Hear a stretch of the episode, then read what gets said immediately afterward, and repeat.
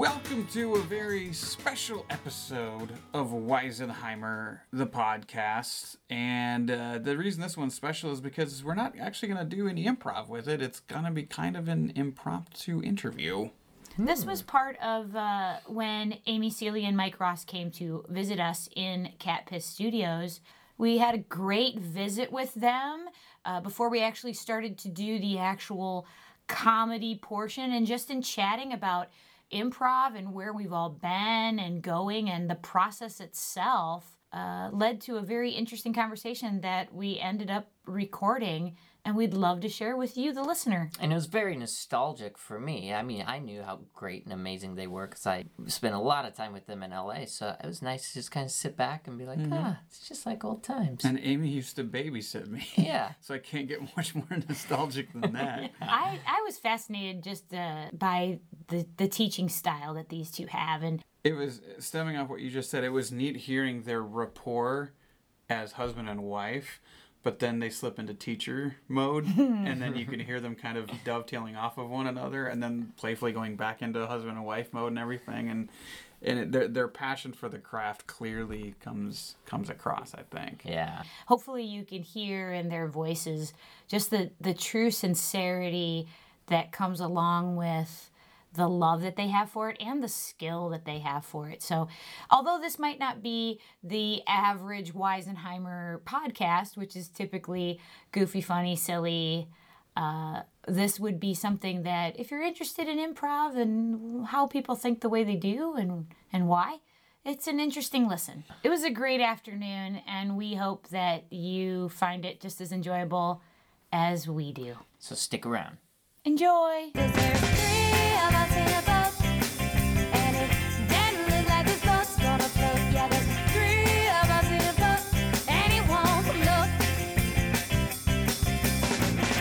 My mother's a hairdresser. Yeah. And I have known him and his family my entire life mm-hmm. because my mom has been doing his mom's hair for forever. Mm-hmm. But then she moved. Yeah. Did she move for? Uh, She moved about 10, 11 years ago. Yeah, so then she, my mom stopped doing her hair because she moved. But all the while I was growing up, and when I was in high school, and I'd pop into the salon, and and your mom would be in the chair. And when I was a teenager, uh, it was the first time I ever babysat was for you and Katie. Oh, really? Yeah. Oh, I didn't know that. Yeah, That's I awesome. think, but I didn't do it very much. Maybe like four or five times, something like that. You were an I was a grown up when I was when I was babysitting you Yeah. and, and your sister. Um, so that's how I know Jeff. And then when I was in Chicago uh, teaching for Second City with Mike, I knew that you were studying in, and studying improv in Chicago. And the, the you're gonna love this. The mm-hmm. day that Mike and I met for the first time, because there's tons of teachers on staff at Second City in Chicago. Mm-hmm. It's a big, huge MC Escher style building, so you never know. Actually, I It lived in. Chicago uh, on North Avenue in Larrabee from 2003 to 2010. Hmm. oh, cool. And actually studied and worked for Second City and stuff like that. Oh, that. you know, you know the building. I do. Mm-hmm. So, so you can go years without meeting everyone on staff, Sure. Right? Sure. So that was the case with Mike and I, and Because you were both on staff at the same time. we were both on staff at the same time, and we met at a conservatory audition where we were running the auditions, mm-hmm. and Jeff hopped up on stage and introduced himself, and I turned to Mike and I said, "Oh my God, I fucking used to babysit him. oh my God!" And you mm-hmm. made all smart choices, and you were amazing and delightful, mm, and you got you. yeses from all the judges. I remember after the fact you told me I was going to go to bat for you. I didn't need to. No one needed to. like, oh, in your made me feel in like good. the first heartbeat of the scene. Bam! There's point of view. There's intent. There he is. There, there it's, it's rocking. that. So Mike and I were bonding and falling in love, and you were in the room. You were there when we were meeting each other for the first time and mm-hmm. totally connecting. And holy shit, that, Look at that. that was the day that You're it happened. welcome. Thank you, thank That's all you. I have to say. And, And then, then- five years later, we were both in LA, which is where we really started dating because we moved to Oh. LA and the same year the Second City Hollywood opened. A year and a the half training later. Center. Okay. Yeah. We And- re-met. Uh, Amy hosted a jam late nights, and uh, I would hang out sometimes. And there was a night, and I forget the game, but you threw me. She she would usually like if, if there were students she really liked, she would like let them play with teachers and like kind of pull the ringers up to showcase up. them. Sure, sure, mm. sure. Success. And she threw mm. Brent on stage with me, I think, with maybe Fred. no, it wasn't Fred at first, was it? The first yeah, time? yeah, Crossroads and Tubbs. That first time. Yeah, I think That, it uh, was. yeah, because that was the Yeah. first time that It we was, did um, a scene together, and we're like, Mm-hmm. wow. It was Yeah. playwrights option, Yeah. Oh, Yeah. Wow. Good memory. and you guys rocked it so Mm-hmm. hard, and it was all, hey everyone, that thing that those three guys are doing, that Yeah. is that is how it should be done. And then what happened was I was given like a long form program basically where I was hosting, I was directing three groups and then headlining the night, and I could do what I wanted with the night, and it became Cross Ross and Dubs was the headlining act of that group Nice. for several years. And before Yeah. Brent came to before LA, that, yeah. I went up to Fresno to teach a imp- two-week improv workshop for Cal State University Summer Arts Program. Fresno, Cal State Fresno was the host campus, and on the very first day of the session, which was a two-week session, we had 46 students, three instructors, and we were teaching improv and creating material through improvisation. And I said, "Well, I'm my name is Amy Seeley, and I'm from Moline, Illinois." and, and this guy went, "Yeah." the only person in the room. the only person in the room, and I said, "Shut up! You've never heard of that. Shut up." I went, yeah, Rock Island. and then she just gave me the stink eye. yeah, I was all. And I, I thought, oh my god, I just pissed her off. I I, thought you don't even from know Moline this one. too. You're from Rock Island. from I'm Rock from Rock Island. Island, yeah. Amy's explained to me all about the extreme uh, geographic hierarchy of the region. Yes. Oh, Yes. We know. Bettendorf is the diamond. Yes. It glitters. The Diamond Club. It's the Emerald City. We're all we're all trying to get up to Bettendorf. Uh, Silvis, Geneseo, Carbon Cliff, Sherrard, Prophetstown, like They're all on the now. outside looking in. They're all they're all they wish. Mm-hmm. That's They the. wish. Those are all that, the I mean, and that's steampunk the Illinois side. So you They have to wish they were that cool. They are the- They wish they were steampunk. They are the Dickensian children at the window Yeah, they are. of the Quad Cities They are. peeking in, Oh going, my I'm from Geneseo. No, get move it down there, you lot. please, can I have some more fun? No, you Oh, can't. As a Chicagoan, this is all very charming. Are you originally from Chicago? Yes. the River Grove is where I went to high school, but then after I graduated from U of I, I lived like in Wrigleyville and. And you went to U of I. Yeah. So did so did Eric. And I lived in Chicago He went to Fenwick for Fenwick. 11 years. No one I cares. had a cousin that went to. Fenwick. we moved I on. was We like moved on. a step above the high school. I went to which closed, which was Holy Cross in River Grove. Nice. Holy cross. Nice. So how long have you been married then? Um, 2004. Okay. 10 to 04. And how? When did you up 12. leave Chicago? 99. Uh, Oh, uh, I like completely December 99. you big 2000. time. Yeah. And we were ships passing in the We night too. shipped. We I passed. You, you when you left, I showed up, Yeah. kind of thing. How long And were you in Chicago? for like. 2000, 2004. Oh wow, was that's a good. four That's a good hunk.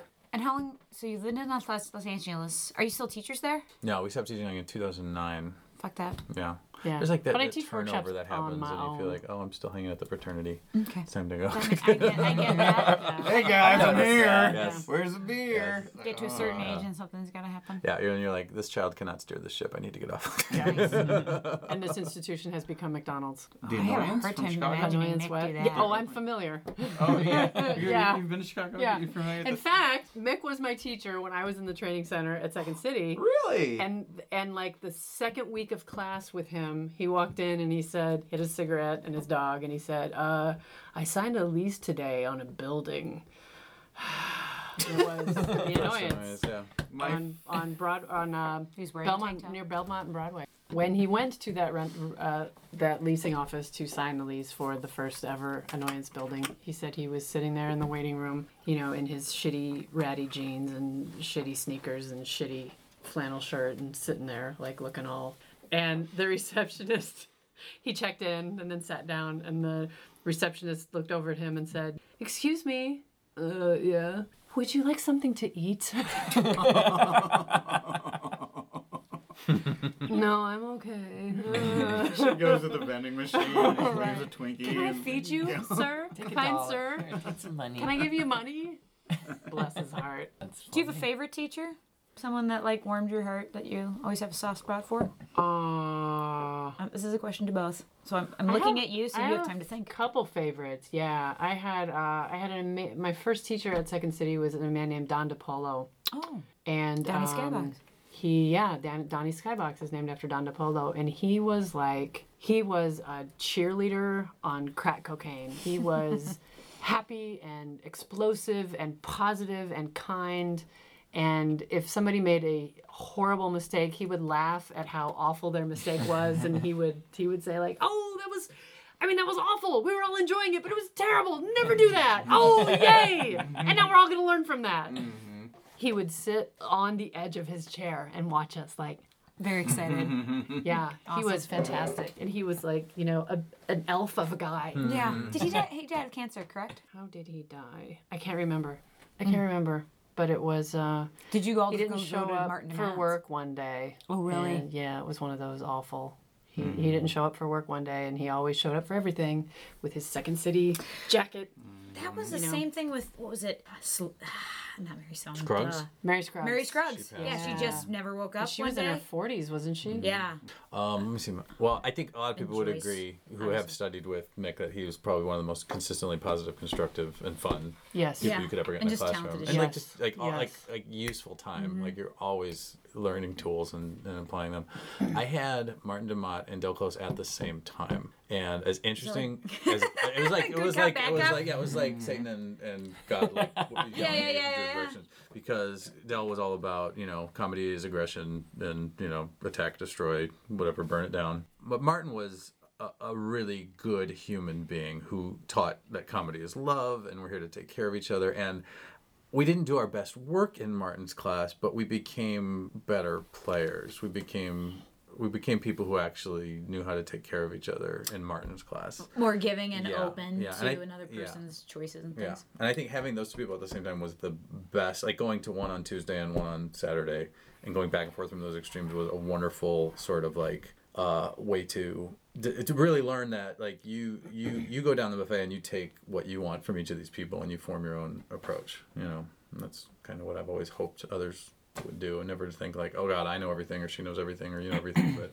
Well, I think really these kids just- when they're in their twenties, like you said, and they Yeah. first they first get there, they just they think if they take as many they some kids take Monday, Tuesday, Wednesday, Thursday, Friday, Mm-hmm. and and they are the the Bible of And it makes sense that they're doing it too, because when you're in that phase of your life, you don't know who the fuck you are. Mm-hmm. And all of these teachers and instructors and amazing artists, they seem to all know who they are and they That's and they have information for me.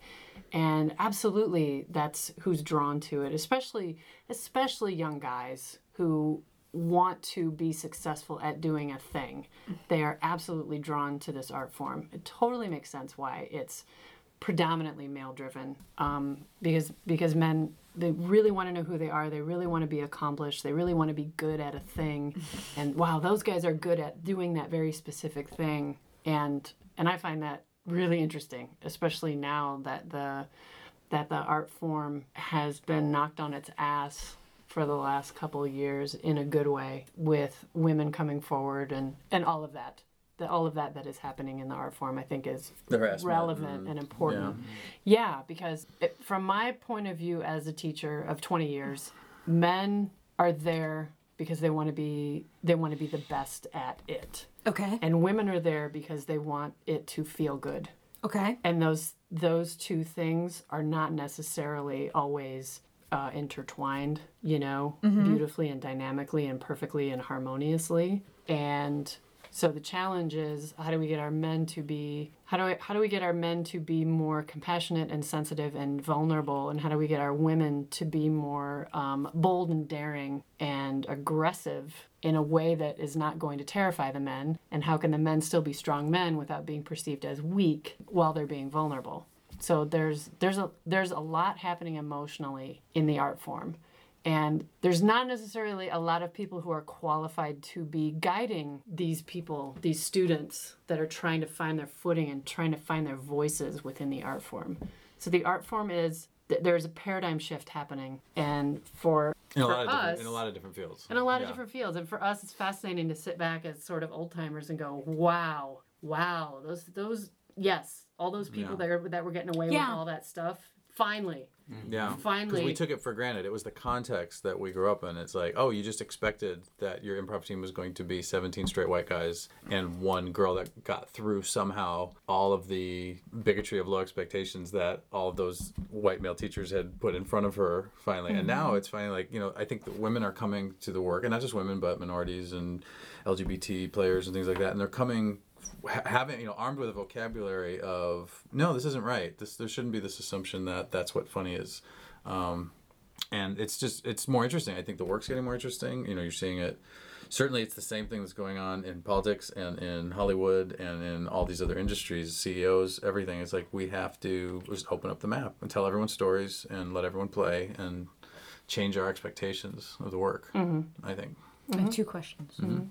based on influence what you just said. One is I loved what you said about how that is changing and how women are trying to be this more bold and make these kinds of choices and where do they fit in and, and how do we change that dynamic and the men this dynamic. I my personal feeling is we as Weisenheimer I feel because there is a trust and and I don't think you can get that trust without being smaller to focus on the like we can we can focus on two other people and that's it. Mm-hmm. And I also don't think you can get that trust currently without going I choose you to perform with because I can trust I mm-hmm. choose you. Mm-hmm. So that is the rub is how to and maybe age helps. Mm-hmm.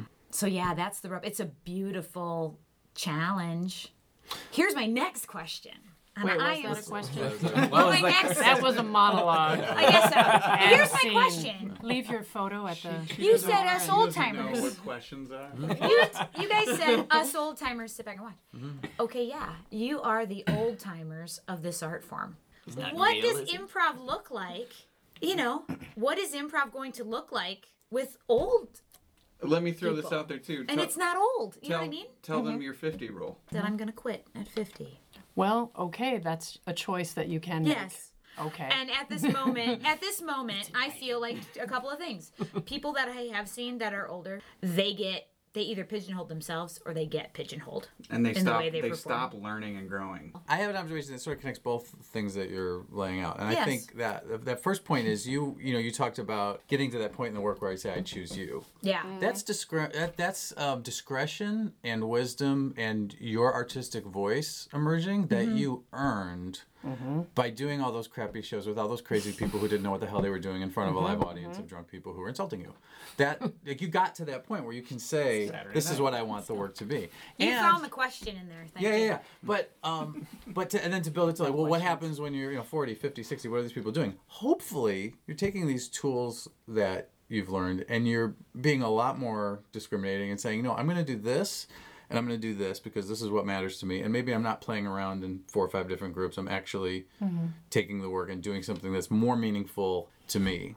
And now, for some people, they just want a club. They just want a place to play. It doesn't, you know, they don't think about it that much. It, it's it's their bowling night or whatever it is. I don't judge that. yeah. But for me personally, it's not about playing everywhere anymore. It's about I'm doing this project because this particular relationship is meaningful and creative and productive, and I think there might be something valuable that comes out of it. Yeah, yeah. know? And and you know, we've been teaching college students on college campuses in California and that is mind blowing and so rewarding and that's how we stay on our toes. So I don't need to be live on stage at IO every Tuesday at 8 p.m. Please, please, please come see my show. Come see my show. I don't. I don't need that in my life because I did that in my 20s um, before the Factory Theater was born. That's what I was doing. That too. I was studying everywhere and trying to get on stage a thousand times a week. And you know, I'm a grown ass lady woman, and I don't. I don't want to do that. I want to spend time with my husband, and I want to spend time with the people that I choose to be creative with because, like Mike said, I earned that, and I can say no to things and guilt free. And then when I say yes to things, I 1000% do it. And for me, um, working with college students has been like such a wonderful breath of fresh air because they're sponges, they're baby ducks. They they literally follow me around in a single file because there's nothing else to do in Turlock, California, but hang out with Amy Seeley and riff and do bits. And now, all right, now get up on stage and and it's real. And that's and Yeah. that's and not and they're learning they're learning the version of the art form that I wasn't necessarily taught with every teacher that I had. So they're learning they're learning the tenets of the art form that I have defined and developed for myself that I find to be true and honorable and sacred.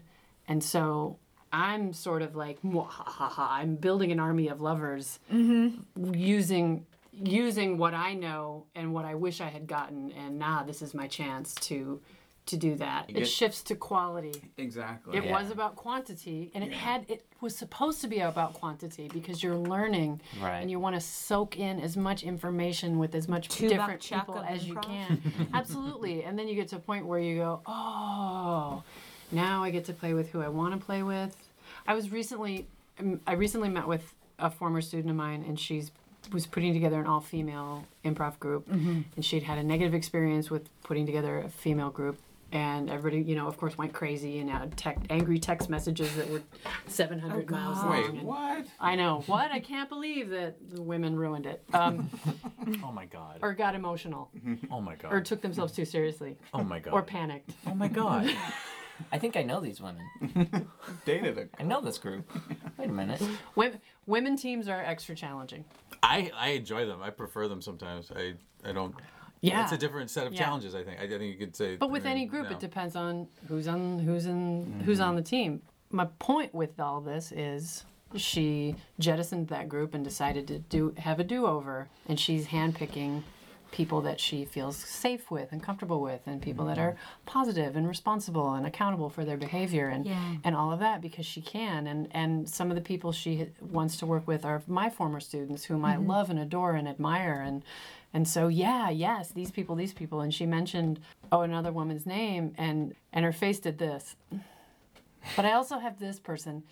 And I said, well, tell me about this person. Well, she's really this and she's really this, but she's really this and really this. And I said, look at what your body is doing. Feel what your face, feel how your face is is in reaction to that person's just thinking about that person Don't. do you i said do you want to rob a bank with that person? And she said no. And i mm-hmm. said but you want to you would rob a bank with all these people.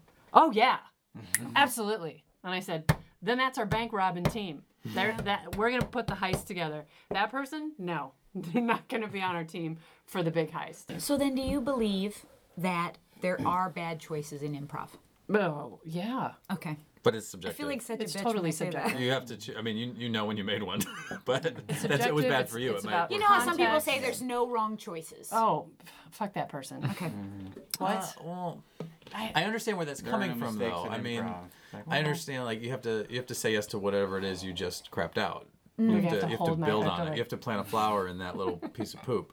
But but that's how that's how you succeed in that sort of play. But it's also okay to walk off stage after that show and go, I made that choice tonight. I don't want to make that choice again. I'm going to mm. become a better player because next time I'm going to start with the flower instead of with the poop. Right? Yeah. Yeah. that thing of like, Yeah. but, but if you make that choice, if you have two people who take that mistake Uh-huh. and can twist it into something that works, Sure, sure. that's the thing of there's no mistakes in improv. Mm-hmm. It was a mistake, but Uh-huh. you had two p- teammates who were able to get you out of that fuck up and and turn it into was something like and a save it. yeah. It was a mistake opportunity. Mm-hmm. Yeah, it was. It Nice. was. It was an opportunity to learn and change and grow, and maybe do a different thing next time. I think sometimes we're so we so micromanage every choice that we're making, every choice that our partners are making. We're sitting in the audience. We're micromanaging, microanalyzing every choice that everybody is making on the stage to the point where we're we're not even improvising. Yes. we're not even in the moment. Like a boulder could hit us, and we wouldn't even notice it because we're so busy what is my choice? What is her choice? What is the choice? Choice, choice, choice, choice, choice. Sometimes just fucking just everybody exhale. Everybody take in a breath and look your partner in the eye and be in the present tense with them and just do it. And then also, yeah, try to make the best choices when you're making the choices that you're making. Right. And try to not be so crazy obsessed with the choices that you're making when you're making the choices that you're making. What I meant by 50 and quitting is that. Wait, is this a question? No, it's not. Okay. What I meant by Oh, wait, 50 are we and talking quitting assisted is living I don't want to wear I don't want to wear a uniform when I'm improvising. I don't want to stand in a line and do hmm. hurdy har hars. This is a personal thing, so we'll, I'll try to make it fast. Is I, I just am concerned that by doing y- you know yuckity yuck come see my show for 25 years that I mm, had blinders on and I missed opportunities to become art, to grow into something else. Wow. That's a different So- thing. It's, That's a different that's not thing. stopping. That's that's growing. So That's we've done a two person because that's a challenge, and we still do a two person. And Weisenheimer, even though it's in year four, Four and a half, yeah. four and a half, we have elevated now with with Brent. You're you're you're finding a, a new to way here. to say yes to yourself and your own creative Yeah. voice as you move into the next Yeah, chapter yeah, of your creativity. yeah. creativity. And you recalibrate your intention now. Yeah.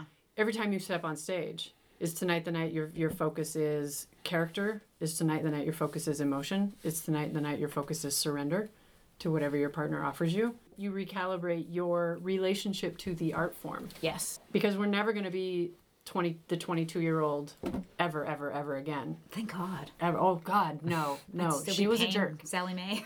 yeah no no one needs that Yeah. so how are how how can we approach the art form in different phases of our life? Well, we we take a moment and we figure out what is what do we need from the art form. You know, I'm in the phase now in my four in my mid 40s where I'm using the utilizing the best par- possible parts of myself and the best possible parts of the art form to influence people and people who are 18 19 20 years old. And i and my thing with the art form is it is healing it has healing powers it has healing properties and that's how i'm introducing it to these young people who are um, suicidal they're cutters they're they're having serious gender issues and questions and the art form whether it's improvisation or sketch comedy or learning learning how to write through improvisation that is actually saving their lives Do you It is seek out those people? giving Like, do you they're- get placed with them, or are they just in your big pile? they're just they're just in the big pile. Okay. Yeah, they're theater majors or they're communications majors, and they're just you know oh there's it's a workshop thing with this person, so they mm-hmm. just kind of And the work kind of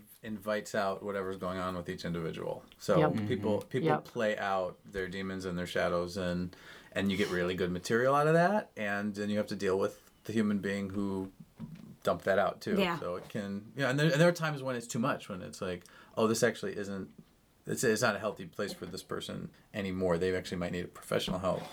But a lot of it, like ninety percent of it, can get processed out, and they, you know, you can work through an issue through writing a sketch about it, improvising about it, doing a monologue about it, whatever, you mm-hmm. know, however you choose to express. That happened a couple times with me. I don't, maybe it was summer arts. I don't. I, I feel like it's happened a couple times. I don't know if it, but where we've had to stop class before people just completely mm-hmm. breaking down. Martin used to like to say, we we invite people to be five year olds again, and then we have to deal with who they were when they were five. Yeah. you know, we invite them back to that creative space where it's every, everything's okay, it's safe to play, it's safe to let it all out, and then as a teacher, you realize, oh shit, now I have this in the room. yeah. How do I handle that? Or, Yeah. And when I was a student and I was witnessing that, because I started, I started taking classes when I was 18. And so everybody in class with me in Chicago, they were all like 10, 15 years older than me. So I was like, I'm a widow kid.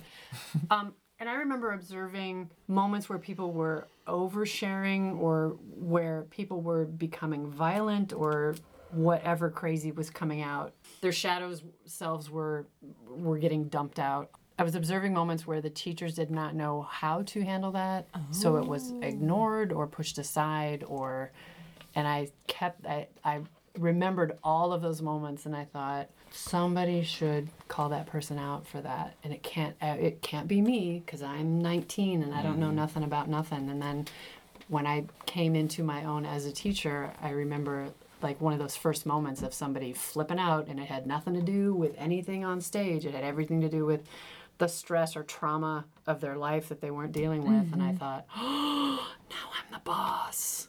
That's your now, moment. and this is my moment. Oh, and I have some tools, and I can actually help that person and protect them and protect the class, and we can continue moving forward and learning how to write skits and do improv, and and it can be healing for everybody in the room. Can I just say how happy I am to be sitting Is this recording right now? listening to you let's guys let's? That's let's, fantastic. let's never not be podcasting. Never. Let's never end this.